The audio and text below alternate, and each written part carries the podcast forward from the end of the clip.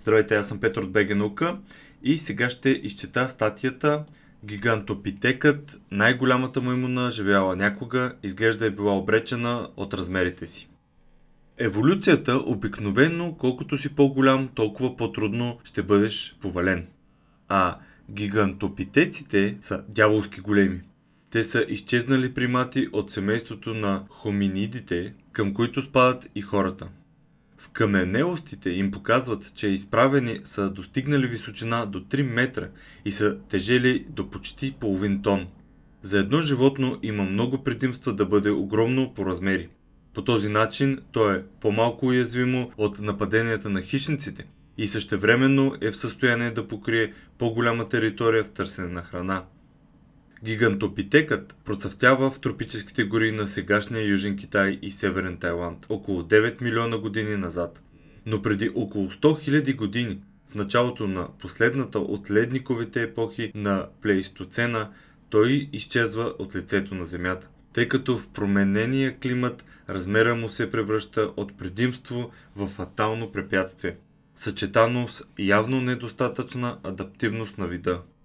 Поради огромните си размери, гигантопитекът е зависел и от голямо количество храна.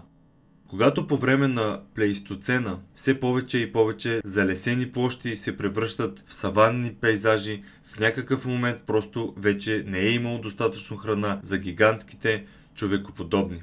Анализите на въглеродните изотопи в емайла на изкопаемите зъби показват, че тези примати са били ограничени изключително до гъсто залесени местообитания, подобно на съвременните горили в джунглите на екваториална Африка. Макар очевидно да са били твърде тежки, за да се катерят по дърветата.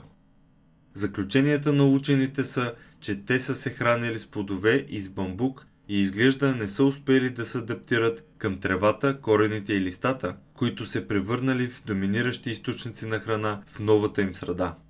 Може би, ако тези примати са били една идея по-дребни, е имало шанс да издържат някакси, но в случая еволюцията се оказва безмилостна към тях. Иначе техните най-близки познати роднини, като орангутана, са успели да оцелят въпреки собствената си специализация в определени местообитания – понеже имат бавен метаболизъм и са в състояние да оцелеят и с ограничена храна. Възходът и падението на гигантопитекът иллюстрира защо с течение на времето размерът може да доведе до намаляваща възвръщаемост. Има известни краткосрочни предимства, които идват от това, че е по-голям, но в същото време това носи и дългосрочен риск. По-голямото тяло неименуемо изисква и повече храна. Другият специфичен момент е, че когато по-голямо е едно животно, толкова по-характерно за него е то да ражда и отглежда по-ограничени бройки малки. Това означава, че популацията му е по-малка и съответно по-чувствителна към колебанията и предизвикателствата на околната среда. В резултат на това, промените във времето и климата, които застрашават традиционните източници на храна, могат да намалят броя на видовете с едро тяло до точката на демографска смърт. Реално степента на изчезване се увеличава, когато видът нараства по размер. Ето защо голиатите като гигантопитекът и гигантския ленивец отдавна вече не броят по земята. Всеки животински вид има ефективна горна граница за това колко голям може да бъде, колко близо може да стигне до ръба на пропаста преди да пропадне в забвение. Поне такъв е случая с бозайниците. Динозаврите, например, са били различна история. Те са увеличавали средните си размери с времето, докато удар на астероид в планетата не довел до техния Армагедон. Гигантопитеците, също като тях, са нараствали в началото и са били огромни и успешни в продължение на милиони години. Но изглежда, че за разлика от динозаврите, бозайниците имат по-високи метаболитни нужди – понеже като типични топлокръвни превръщат повече от приема на енергия в топлина.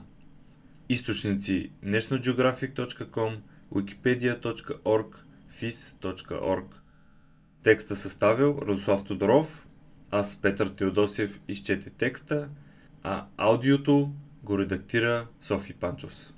Ако искате да слушате повече подобни материали, абонирайте се за списанието Абонирайте се за този подкаст И разбира се, пишете ни, ако имате каквито и да е въпроси. Това е. Чао!